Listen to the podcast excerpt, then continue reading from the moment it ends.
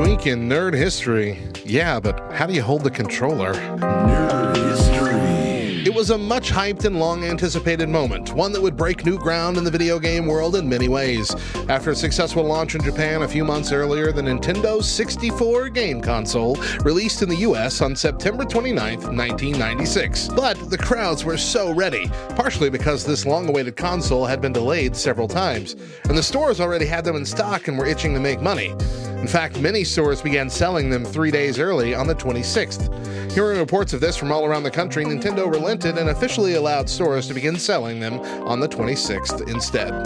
In a classic Cabbage Patch Doll like frenzy, parents were fist fighting in stores to get their console. As quickly as they landed on shelves, they were gone. Celebrities like Matthew Perry, Steven Spielberg, and several Chicago Bulls players contacted Nintendo directly in hopes to grease some palms and get their hands on a console faster.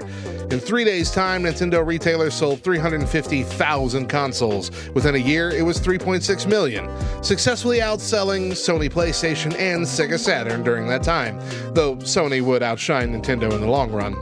The move from 2D to 3D gaming was a big leap, and it didn't come without its challenges. As I mentioned, the entire console itself suffered from many delays before release, but they also had delays hit several of their big upcoming titles, which drastically hurt Christmas sales the next year Zelda, Ocarina of Time, Banjo Kazooie, and Yoshi's Story being among them. To try and fill the gap, they rushed out Diddy Kong Racing before the holidays. Also, being the only major gaming company to stick with the game cartridges in this generation of systems hurt them too, as cartridge games were far more costly than disc based games. In the end, this system was amazing, but it could have been much better.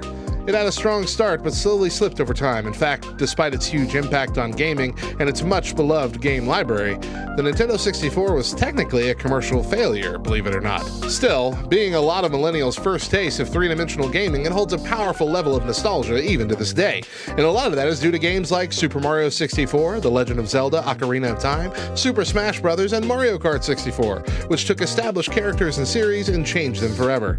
And let's not forget GoldenEye 007, one of the greatest first person shooters of all time. That was so good, we're still celebrating it in 2022 as the announcement of its upcoming arrival on the Nintendo Switch Online Virtual Console rolled out to massive fanfare just a few weeks ago.